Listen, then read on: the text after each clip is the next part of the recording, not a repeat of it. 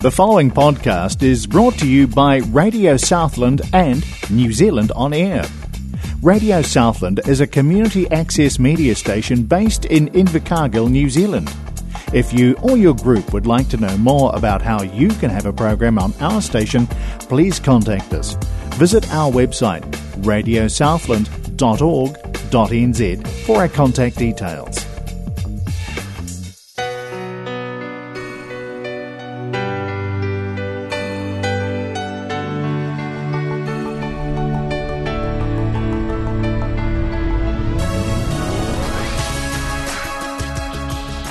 Hi, this is Carolyn Weston with Blind Spot, program produced and presented by the Southland branch of the Association of Blind Citizens.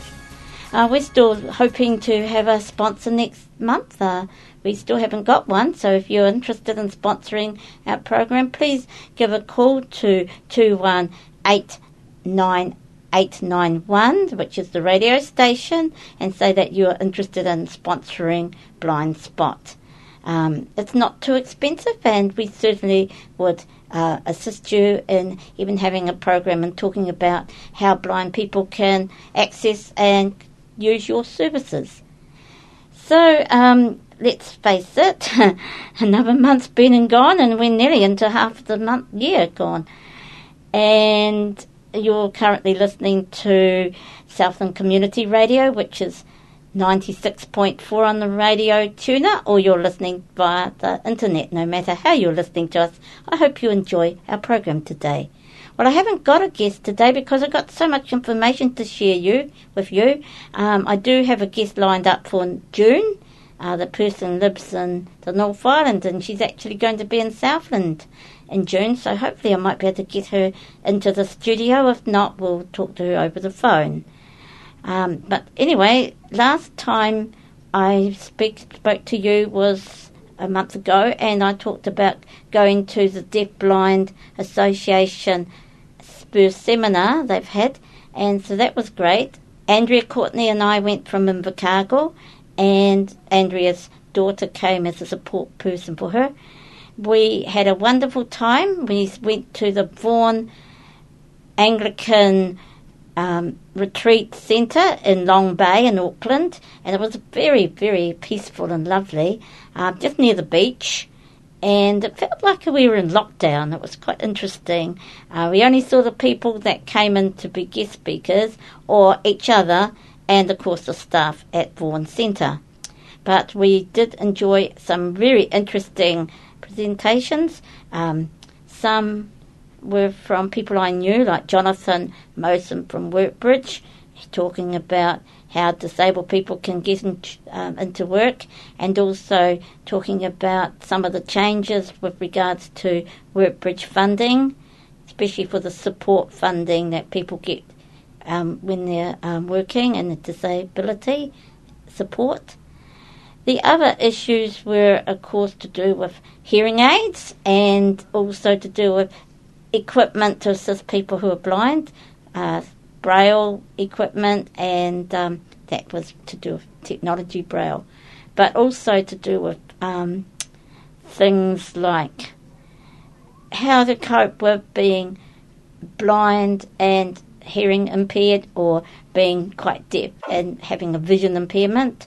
So we had a number of people who were um, either quite deaf and had a vision impairment, or we had lots of people that were blind or legally blind and had a hearing impairment. So there was quite a mixture, and we had some people, one person in the wheelchair as well.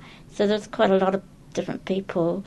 Uh, and the issue um, that was probably most on people's mind was communication and sharing information. Um, for people who are deaf, communication is an issue, and for people who are blind, receiving and accessing information is an issue. So, as you can see, to have a, a dual disability of hearing and sight impaired means that you can have a problem communicating and receiving information. So it's a double whammy there. On a Tuesday night, we had um, Tim Bray from a theatre company in Auckland, and they produce theatre for children and do a lot of the children's plays, like some of the um, stories that people have written. They put them into a play, and we had a video of part of Greedy Cat, and um, it was cool. We all enjoyed it. It had audio description in it, and they also on the video had another section where they had New Zealand sign language on it as well. So you could either have just a plain video, or you could listen to it with audio dis- um, and description, or you could listen to it with the New Zealand sign language um, interpreter um, on the corner of the page as well, or screen, I should say. So that was very interesting, and with the having to have videos, and this is an Auckland company, they never come to Invercargill. So I'm hoping I can get like at least one copy of um, one of their plays for children and try and promote it here in Southland because I'm sure some of the schools and the early childhood education centres would be very interesting interested in this um, video. Now there's a lot happening in town. I was amazed when I came into the studio this morning to find that the usual park that we normally park in in Don Street for people with disabilities, accessible park, has disappeared. There's roadworks there, and there's roadworks all around the town from basically from Don Street down to Tay Street, and then along Tay Street and along Day Don Street to Kelvin Street, and then from Don Street down to Kelvin, uh, down to Tay Street. So there's like two blocks, and if you are blind or vision impaired, I would not advise coming into town and going around those two blocks unless you're with a sighted person because it's just too confusing. There's not that many shops around in those areas at this stage. I think the shops that you probably miss will be the ones on the um, north side of Esk Street and the north side of Don Street. Um, yes, I was surprised about Don Street being gone on the north side of the street. So I'd just be aware of that. Um, I believe these roadworks are going to take a long time.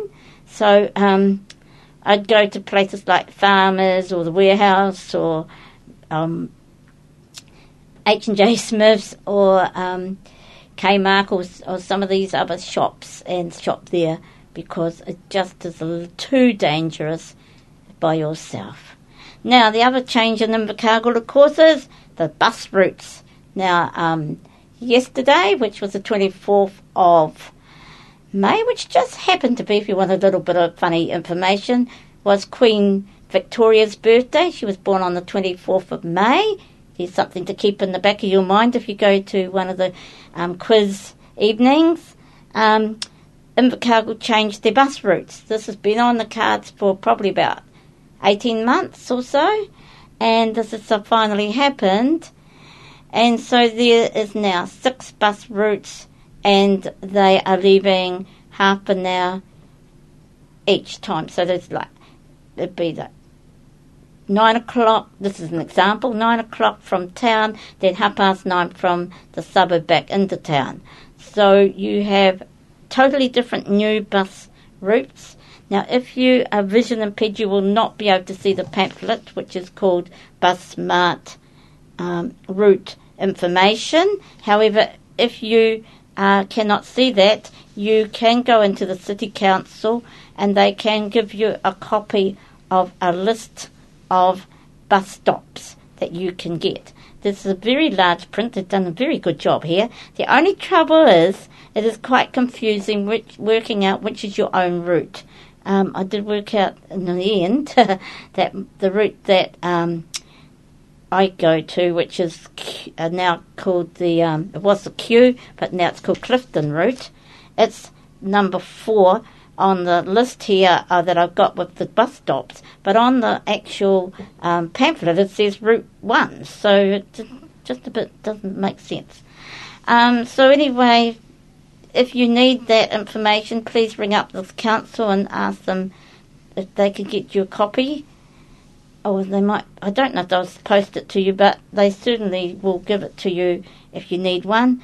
There is about probably about maybe three maybe about two or three copies still left That Blind Low Vision that Gordon's got in the office there for people who are members of Blind Low Vision NZ. Um, because you would you certainly won't be able to see the pamphlet. The other thing is they have changed the bus hub. It used to be outside Movieland Theatre. And now, with all the works and everything, you can imagine it's not safe to have the bus stops there anymore. So, for temporary purposes, they've put the bus stops outside H&J Smith's and also the old St. John's Church near the Civic Theatre. So if you want to get the bus, now I have no idea which bus stops where, so you're going to have to find that out when you get there. Now the other issue that is going to affect us who are blind or vision impaired is because the bus stop stops and the routes are all different now. Um, we have no audio announcements on the buses anymore, which is really disappointing. However, we are being assured by um, Russell and Nathan that they will install the bus audio announcements once again. They are working with a guy in Dunedin and they're hoping to get the audio announcements and buses in both Dunedin and Invercargill. We will need to be consulted about this because they are looking at different methods. Of course, the technology's changed, but we do want to make sure that the announcements are accessible to all blind people and people who are vision impaired. We don't want it just to be accessible to people who have access to smartphones. So that's really important to know. If you have any questions, ring up the City Council about buses, um, and I'm sure they'll be able to assist you. And if you um, are confused about audio announcements not being there anymore, you can always ring up Gordon at the Blind Low Vision NZ, and he can put you on to me, um, and I can talk to you about it as well. But until everything settles down, which is going to take a few years, um, we're a bit up in the air at this stage. So sorry about that, but you know we've enjoyed audio announcements on buses for so long. We're going to find it quite devastating not to have it anymore. And we and we promoted them for City Council for doing this. I'm not quite sure why um, they have left it to the last minute to um, put the audio announcements into buses. I think it's almost like they forgot they had to do it until, oh, we haven't done that. And now it's left to, you know, add on type thing. Instead, it should be actually there when the buses, new bus route started, but unfortunately it's not. So if anybody would like to help us advocate that we get our audio announcements back, that would be great. Well, as I said, I've got a, um, an, a guest next month, so they'd be better than listening to me waffle on all the time. But as you can see, there's just so much information to give you. It was best just to tell you. And I did try and get Russell or, well, Nathan's not able to, but Russell to come, but he's just so busy with this bus routes and, of course, all these roadworks and stuff all around the city that uh, he was unable to come as well. So unfortunately, he had to put up with me. But next month we'll have, a, as I said, a guest and it'll be better. So until then, it's Carolyn Weston saying bye for now.